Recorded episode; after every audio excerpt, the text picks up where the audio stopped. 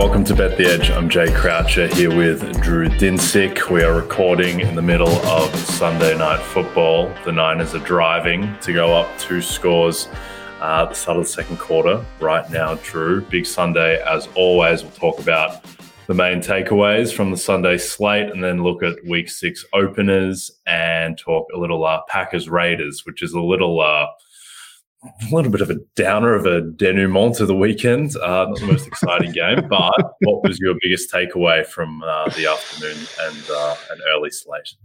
Well, it was a good weekend for us. High five to you and me. Overall, just a very enjoyable day of football. I feel like the quality of the product is starting to get a little bit better, which is a big sigh of relief because we had a couple of offenses that could not score last week, and now at least we're getting competitive. Everyone, at least besides the Patriots, was competitive today. I felt like even the games that were pretty lopsided, like Dolphins Giants, had a couple of good moments for the Giants. The games like the Lions Panthers kind of made that one maybe a little closer than it actually was, getting their offense going towards the end. But I think the key takeaways really have to be AFC playoff seeding.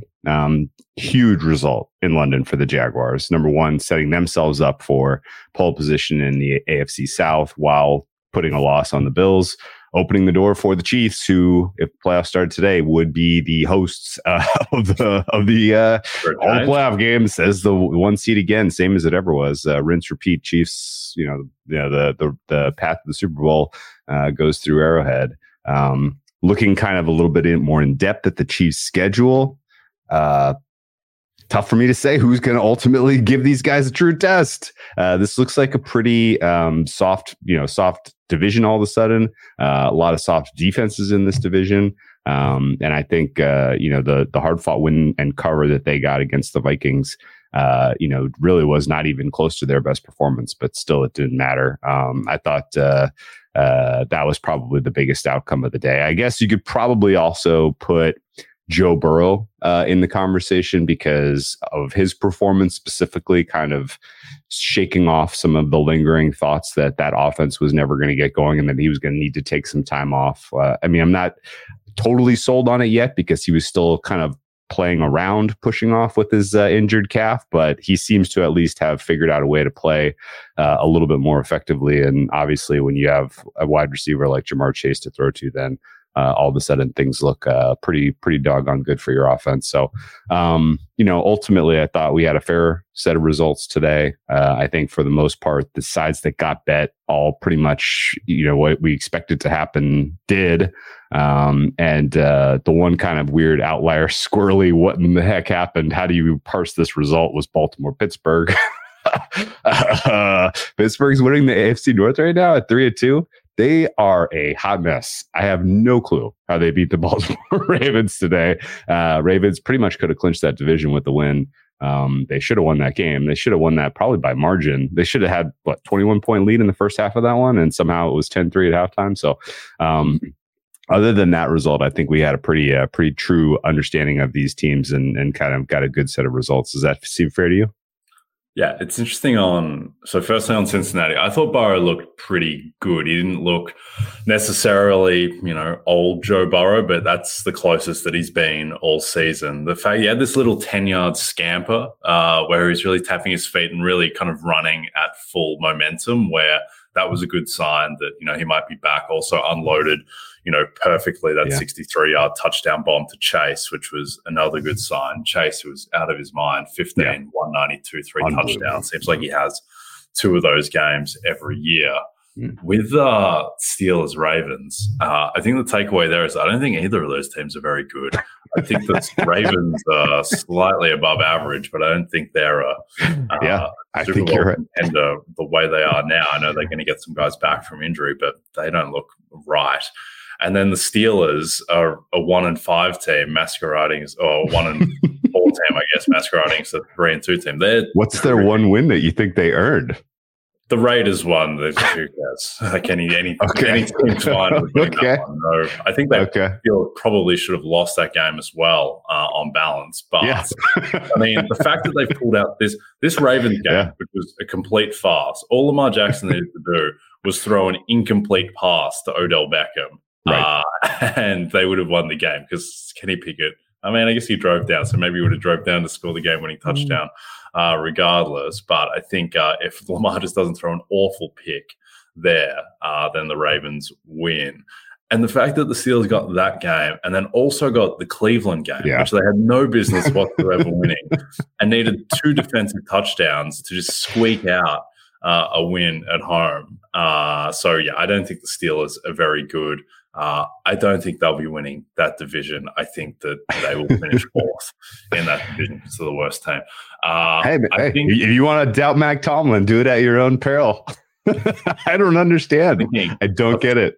I was thinking about Mike Tomlin, Coach of the Year, which we talked a lot about in preseason. I'm thinking about that today as they took first place. And, I mean, I can't see that team getting to 12 wins in any scenario, and that's what he needs, I think. 11-6 winning the AFC North isn't going to win Coach of the Year, but 12-5, he probably needs 13 wins. I just can't imagine that at all. But, I mean, credit to the team. They play hard, and TJ Watt continues to be a thorn in my side personally.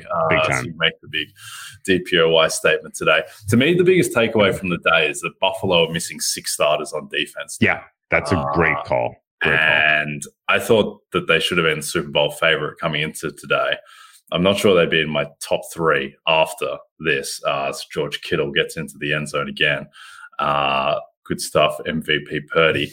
I think that the Bills are in real trouble because their offense is obviously it's elite, but it does get stuck in the mud sometimes, like it did in the first half today, in ways that it just doesn't seem to happen for the Chiefs. And if their defense isn't going to be elite, which I think it might be hard for them to be a top three defense, missing Matt Milano, missing Trey White. I'm not sure what the prognosis is on Daquan Jones, but that doesn't help either. These other injuries like Shaq Lawson, Greg Rousseau, Benford, they should be shorter term, but they're really banged up. And the Jags just outplayed them. And I'm sure that the London travel was a factor there. But, I mean, what's your outlook now on the Bills, and do you think the Dolphins are rightfully favored in that division now? Yeah, I really wanted to basically say, situational spot from hell for the Bills. Like, don't adjust anything. But you're absolutely correct. The losses that they have now sustained on defense matter. Matt Milano matters. It sounds like he's going to probably miss a decent amount of time here. Trey White obviously matters. I forgot. I mean, key play of the game for the Jags. You had Micah Hyde on Calvin Ridley. Like, that's not going to work. Like, I don't know if that was like an accident or if they were literally just like, this is our best bet now because Kyrie Elam keeps getting cooked. And, Johnson went out down in that game. He's been one of their better cover players. So, yeah, the Bills injury situation, particularly on the defensive side of the ball, is spooky. And I think that puts a little bit more pressure on the offense, and the offense was one-dimensional today. They got absolutely nothing out of the run game. The entire kind of way that they were reinventing themselves and going to give themselves more balanced look, what we saw against Miami just did not materialize. And I will say that the fact that the Jaguars not only had the travel advantage in a road game, but beyond that they had kind of a concentrated week to really prepare, I felt like that came through. Like, they looked well coached. They looked like everything that they did in practice and the way that they prepared for the Bills team was really just completely dialed in. I mean, Trevor Lawrence probably left 14 points on the field. They probably should have scored 40. They definitely had two pretty, I thought, disadvantageous fumbles, one at the end of the first half and then, in the second half as well. So, they could have scored even more. I thought that was, basically... the loss doesn't concern me as much for the Bills as just the some of the attrition to the defense. And, I'm probably still going to take them head on against the Dolphins. The Dolphins feel like they're kind of right in the midst of a really, really easy stretch in their schedule. Two touchdown. They're the two touchdown favorites again. And realistically, like the score line, I think, was a little flattering for the Giants, kind of being close. Obviously, the pick six was a little fluky. I don't really hold that against Tua. But it wasn't a great throw. It wasn't a great throw. He's just forcing it. But to turn that into a pick six was a little bit fluky, I guess. So, they still have an extremely fast team and good scheme, and they're going to be a tough a tough out for sure. But I would still take the Bills head to head against the Dolphins, even with the injuries they've sustained. But, you know, my confidence is shaken. Sure. Here's the issue with the Bills. These are some of the games they still have on the schedule. At Cincinnati, which now looks like it's a problem because Joe Burrow appears to be fixed. At the Eagles, at Kansas City, home Dallas, at Chargers, at Miami. And realistic to get a one seed in all those games, which are all super intimidating. They're going to be dogs in some of those games. Others are going to be closer to pick. They're probably going to have to go 5-1 in those games to get a one seed, which is insane. And so now the fact that Miami is up a game on them in the division. The Chiefs are up a game on them for the one seed. And the Bills have to play both those teams, and they play both of them on the road, which is a problem. Yeah. And so I think that the outlook for this team has totally changed. Like, this is a win that they really needed to have. And they didn't really – I mean, they came close in a way because it was close late. But that, on balance of play, the Jags won that game comfortably. In terms of other games on the slate, we don't need to talk about much about Detroit, Carolina, Tennessee, Indianapolis. Giants, Miami, we largely covered. Houston, Atlanta was a strange game overall. It's by far the best Desmond Ridder has ever looked, I think. And the fact that he can get to that level and, you know, for lack of a better term, that he can service Drake London and Kyle Pitts, I think that kind of changes the outlook for the NFC South a little bit. The Saints, very impressive as well. The Panthers are right off and the Bucks were on bye. But CJ Stroud on the other side just continues to look, you know, like a rock solid average NFL quarterback, which is a huge rarity for a rookie. I don't know why they ran the ball so much, but Stroud, he looked the part. Any takeaways from that game? I agree with all your takes. The only thing I can kind of continue to point out, no sacks again for the Houston Texans. Their sack avoidance is like otherworldly. This is a unit. This offensive line is just decimated, and it does not matter. It's incredible what they're doing, and in terms of kind of keeping their quarterback upright, and that's had a huge factor. CJ Stroud did win a go-ahead drive, which was super impressive. But the main takeaway, I think, is Ridder does have signs of life. He saved his job, certainly. I mean, I don't think there's any realistic chance now that he has enough consecutive negative performances that they go away from him. I think they're going to let him ride out the season. And I think I like Ridder at home a lot better than I like him on the road. And I think, you know, if you're kind of rubric of, am I going to bet the Falcons this week? You, number one, you know, the market entry was important this last week because it kissed pick and it ended up hitting squarely in the middle with the 2-point win. You know, if you got in at the right time, you got a winner. If you did not, you are, you know, you're stuck, you know, wishing that there was, you know, one more point scored. But all told, I think Atlanta will be an interesting kind of nobody. The market doesn't really have a huge appetite for them on the road, and probably will be bet at home. Yeah, they're a strange, very underwhelming team overall. Yeah. Before we get to some of the other games and look ahead to Week 6, a reminder, Bills Mafia will be out in full force this Sunday night when Josh Allen and company take on Daniel Jones and the Giants in Buffalo. Coverage of the game starts at 7 p.m. Eastern, only on NBC and Peacock. I look forward to our NBC colleagues cooking up a marketing campaign for that one. Have opened 14.5-point favorites. Yeah. Last game I want to quickly touch on. Sure. Kansas City, Minnesota. Justin Jefferson looks like he's pulled his hamstring. It looks like he's going to miss some time, which upends the offensive player of the year market a little bit. We'll probably talk about that during the week. It's now, for me anyway, it's McCaffrey and Tyreek Hill, and then a significant drop-off after that. But I think the main takeaway here, just from a betting perspective, is that Patrick Mahomes should just be plus 200 to win MVP. He was masterful again, just cooking the Vikings. Didn't have Travis Kelce for a section. The way that he iced the game was just vintage Mahomes. Yep. I still think he is it's not saying much, but I think he's an outlier, just a clear tier one quarterback by himself.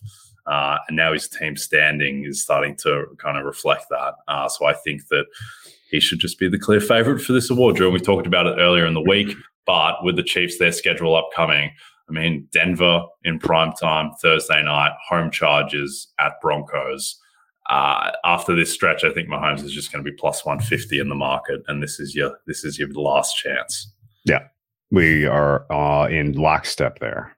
The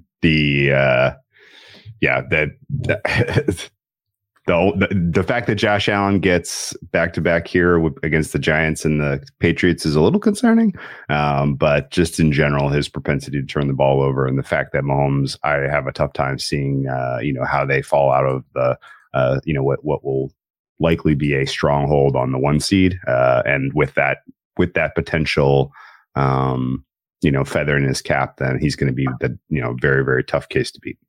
Yep, indeed. And we'll talk about that and other awards markets through the week.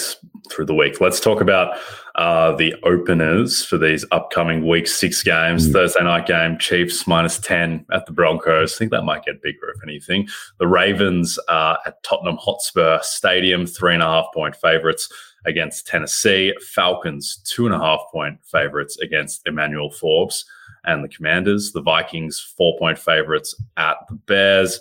Bengals -2.5 home to Seattle. 49ers -3 at Cleveland. That might go up if this continues. It's 14-0 as we speak in Sunday Night Football. Saints -2.5 to the Texans. Jags -4 home to Indianapolis. I would expect that's going to be Gardner Minshew based on the AC joint sprain for Anthony Richardson. And then the Dolphins are -14 against the Panthers. I'm not sure many people are going to be taking the +14 there. I think that can get bigger as well. What stands out to you off of those games? Yeah, so a couple of things pop as you look at the numbers and you're like, whoa, what, huh? And almost kind of without question, the common thread is some of these there's a pretty decent shade in favor of teams coming off of the bye. There are 4 teams coming off of the bye this week. Seattle, who again, you see Cincinnati at home under a field goal and you're what? But yeah, Seattle will have extra rest and prep there. The Niners are taking on a Cleveland team coming off of the bye, and that's actually kind of an interesting spot. Very excited to see if that maybe reopens at 3.5 if the Niners really take care of business here in the second half of this game. Obviously the health of Deshaun Watson is a huge question to be answered. The Tampa Bay Buccaneers, 3-point dogs coming off of the bye at home. And the LA Chargers will host the Dallas Cowboys as well, with extra rest and extra time, and Kellen Moore's opportunity to reacquaint himself with the Dallas Cowboys. So kind of a fun week of games, top to bottom here. I do think it's going to be easy for some marketing of Giants Bills, given that reigning coach of the year Brian Daboll is taking on his former program, his former protege, and Josh Allen and Ken Dorsey. That's about all the juice I can come up with, though. I think the Falcons may be a bet on under 3 at home. Washington's defense certainly looks hugely problematic coming off of conceding 40. To the Chicago Bears. Baltimore and Pittsburgh are probably both fades for me. I guess Pittsburgh is going on by, excuse me. But Baltimore is a rough spot to have that physical of a game and then have to turn around and travel internationally. I'm really be looking pretty carefully for notes and information about when they leave relative to Tennessee and how they're preparing for that particular game, because travel disparity could matter a ton in favor of taking a +4 with Tennessee. Certainly what in the world do you do with the New England Patriots here? I know that that's a soft market right now because, we still have to talk about Raiders and Packers week 4, and, that the injuries and performance could shape how that ends up looking. But boy, oh boy, there's very, very little to take away from the Patriots in a positive sense. And, this is a team now that's coming off two very non-competitive games, really, which is uncharacteristic of Belichick and company, and really don't know how you fix what you have going on with Mac Jones right now. So that I'm most interested to see how some of these markets are shaped after the rest of these week 4 results are in the books. Yeah, I mean, it kind of feels like at the moment the 3 worst teams in football are the Panthers, the Giants, and the Patriots. And the Cardinals maybe kind of falling back into that group, and the Bears may have left it just with the upside that Fields has shown us past the past couple of weeks. To me, the two that stand out, well, really the one that stands out is I think the Bengals should be at least a field goal favorite home to Seattle. And I understand the rest component. And I think for rest is hard to kind of visualize in your mind how that plays out on the field. But if you want help visualizing it, just watch the first 5 or 6 drives that Buffalo had against Jacksonville, where they had to travel this week and the Jags didn't. And I think that had to have contributed a little bit because they played like they were jet lagged, and the Seahawks will probably play with a bit more energy than Cincinnati because they didn't have to play football this week. But at the same time, even saying that, I think it was pertinent how much Seattle struggled on offense against the Giants in that Monday night game, and they didn't look great at all. And the best drive was really orchestrated by Drew Lock, and they won that game on defense. And now they're going to go up against, a real offensive line and a real quarterback and real weapons. And we'll see how this Seattle defense is able to hold up. Just quickly, the later games: Lions -3 at the Bucks, Raiders -3 home to the Patriots, Rams -6 home to the Cards, Eagles -6.5. at Zach Wilson, and the Bills are 14.5-point favorites home to the Giants, and then the Cowboys 2.5-point favorites at the Chargers. The Packers and the Steelers are the only two teams on bye in week 6. Anything jump out of those later games? Yeah, interesting spot for Philadelphia. Philadelphia obviously had to travel west. They played, I thought, of one of the more impressive halves of football we've seen from them this season in the second half today against the Rams. I was kind of sweating that one. I felt like way later than I should have because they left a ton of points on the field. But Jalen Hurts looked amazing. I think he has a little bit too much ground to make up to really kind of put himself into the MVP race, although he's definitely going to be in that tier of quarterbacks when it's all said and done if the Eagles continue to win. But this is a tough turnaround where you're going again, you're on the road again, you're in New York, you're against a defense that has given every, good offense they've faced this year a very, very tough time. I think the fact that is under a touchdown on the road is interesting to me. But certainly Philadelphia's offense is starting to find its form, and I'm excited to see how that carries on. I think you put Arizona in the right tier of sort of the bottom in terms of team rating, particularly as unimpressive as their defense was today. And it's going to be a tough test against the Rams because they don't have enough difference makers on the D-line to get after Stafford. And if Stafford has time, he is unbelievably effective. This group of weapons he has now is scary.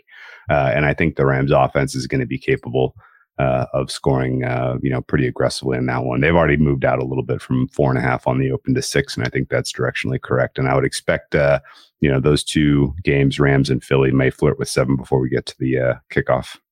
Yeah. Just the last thing I'll add on these games is I feel worse about the Jets today than I did 24 hours ago, even though they get a double-digit win in Denver as 2.5-point underdogs. Just the fact that Zach Wilson went back to looking like bad Zach Wilson a week after he was very competent against Kansas City, and he was terrible against Denver again.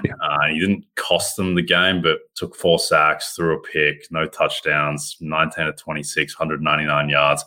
He added a little bit on the ground, but he looked like old Zach Wilson. If that's the guy they're getting every week, then this team isn't doing anything in the AFC East with the game still on their schedule. Breece Hall, though, looked 100% back. It's funny to compare just how he ran on his super long, 80-yard run in week 1 against Buffalo, and then how he ran on the 72-yard touchdown today. And without being, someone who studies scientifically a person's gait, he looked a lot smoother on this run, and he just had so much more burst. And, 22 for 177 on the touchdown.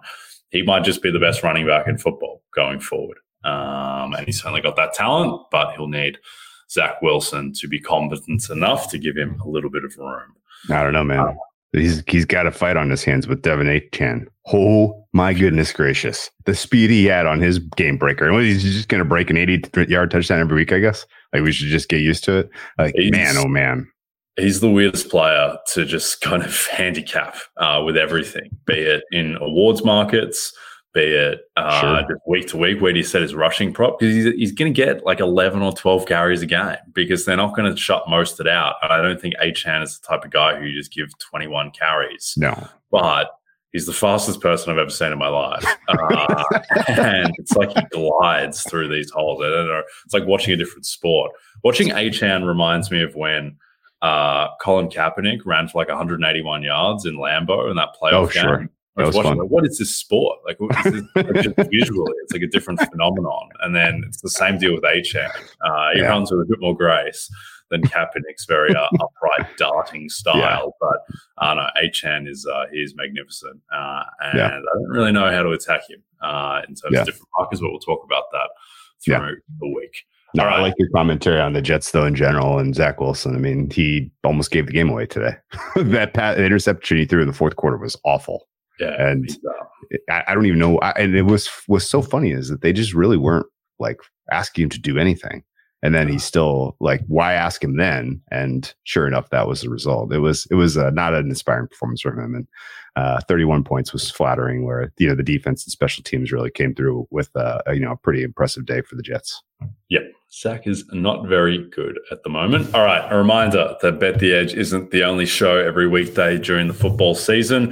You can also check out the Fantasy Football Happy Hour with Matthew Barry, Connor Rogers, and myself. It airs live on Peacock at noon, re-airs at 4 p.m. and is available on our NFL on NBC Sports YouTube channel, as well as wherever you listen to your podcasts.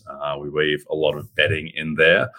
Connor, Lawrence, Jackson, and myself on our best bets on that show are like 16-1 or something, which is obviously going to regress, but doing well. It's all mostly player prop based, which obviously you can pick the eyes out a little bit more than NFL lines and totals, but sometimes we go that way, and we've been running good lately, so tune in. Raiders, 1.5-point favorites, home to the Packers. The total is 45.5, and the injury report is just littered with big names. Jaire Alexander, Aaron Jones, questionable. Davante Adams, questionable. What's your breakdown of this one? Yeah, you said it. These teams are, I guess, up between the two of them. I have more concerns about the Raiders' injuries just because they're a thinner team. They don't really have a ton of options in terms of backfilling. Even beyond just the guys who we know are going to be out, it's tough to say, is Jimmy G at a point where he's gotten enough, enough reps back under his belt that he's going to be, the kind of high efficiency version we saw in the first couple weeks, or is he going to be more like what we saw against Pittsburgh, which was less impressive? And so with Davante Adams potentially either limited or unavailable, I think that has me pretty uninterested in backing anything positive with the Raiders, because the Raiders defense, I think, can still get exposed, even though Aaron Jones is dealing with the hamstring and is questionable, and just in general, Jordan Love might not be good, but I do think that the Packers probably have a little bit more upside in here than I think they have more upside than the market does. I would have made this game about around a pick'em, and that's mostly just because outside of Max Crosby, I'm pretty down on this Raiders defense. And Packers have youth; they have an offensive line that can deal with Crosby, I think. So Jordan Love, unless he like literally, makes the game breaking mistakes in this one, I think is going to have an opportunity to get the win. I didn't bet this game mostly because of the uncertainty around the injuries. If Jaire Alexander is not playing and Davante Adams is, all of a sudden I feel pretty silly having any kind of stake in the Packers. So that's kind of where I'm on the sidelines. Yeah, I feel like the Raiders are a very kind of known commodity at this point if they're healthy, which is they're a 1.5 points worse than the average team on neutral, that type of range, I think, where the offense is going to be competent enough because Jimmy and Davante Adams and Jacoby Myers give you a certain floor. Mm-hmm. And then on defense, it's going to be Max Crosby and pray for rain. There's just nothing else there. And that's just kind of what the team is. It'll be a functional offense and a bad defense. On the other hand, I just have no idea what to make of this Packers team. I guess they're the second best team in their division and the biggest threat to the Lions, which is probably another way of saying that the Lions are still value for the NFC North, because I can't really see how they're going to lose that so long as health is decent. And whenever there's a team as perplexing as the Packers, it generally starts with the quarterback. And I still have no idea if Jordan Love is good or not. I think he's very high variance in a good way, and that he has a lot of upside, and he has plays where he looks like an all-pro quarterback. And when he's running, the way that he basically beat the Saints with his legs, and he does, have all the athletic traits that you'd want. But then again, he just makes mind-numbing decisions. Yeah. One of the picks against Detroit in particular was terrible. And I think right now he's probably a slightly below-average quarterback, but he does have upside. And the thing with him is that he seems to have a really good rapport with Romeo Dobbs, who quietly has been excellent this season and is getting absolutely peppered with targets.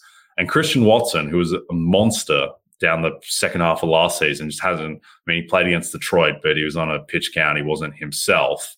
And so if he gets Watson back to full go, and it's still got Romeo Dobbs, and the offensive line can get a little bit more continuity now that Bakhtiari's confirmed out, then the offense might have something cooking if Jordan Love can hit, his upside. And then on the defense, Jaire Alexander, can't say his name either, when he comes back, be it tomorrow or next week, presumably, or the week after because they're on bye, then all of a sudden I think the defense is pretty competent, because Rashawn Gary quietly coming off the ACL has been an absolute monster. He's the sixth best edge rusher by PFF grade. He is back to, the fullest conception of Rashawn Gary.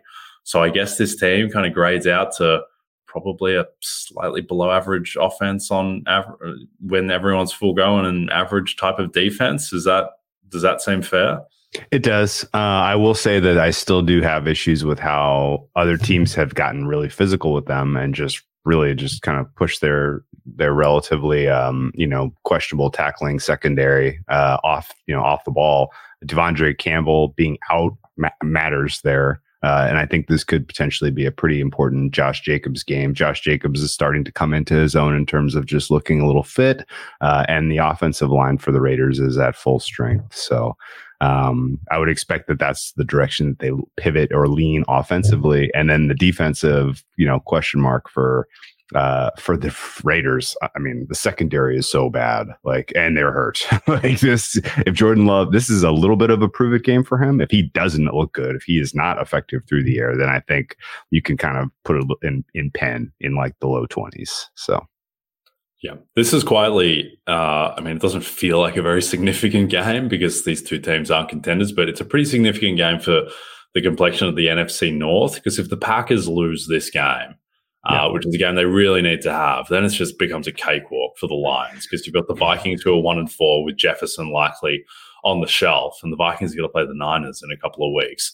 And then you've got a Chicago team that's not in contention. And so the Packers are the only team that's left. And if they lose this, then all of a sudden they're, 2-3, and Detroit have the tiebreak over them anyway, and the return leg is in Detroit. It's division close to over, so long as Detroit keeps a semblance of health. So I think that, it'll be pretty much curtains for that division if the Packers lose. All right, we can wrap it up now. Don't forget to check out NBCSports.com for more information to help you with your wagers. Thanks to those watching on the NBC Sports YouTube channel.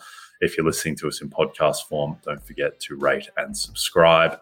Also a reminder to find all your favorite NBC Sports shows on Amazon Music. Just head to Amazon.com/NBC Sports. From Jay Croucher, Drew Dinsick, and Brock Purdy's rising MVP campaign, we will see you tomorrow.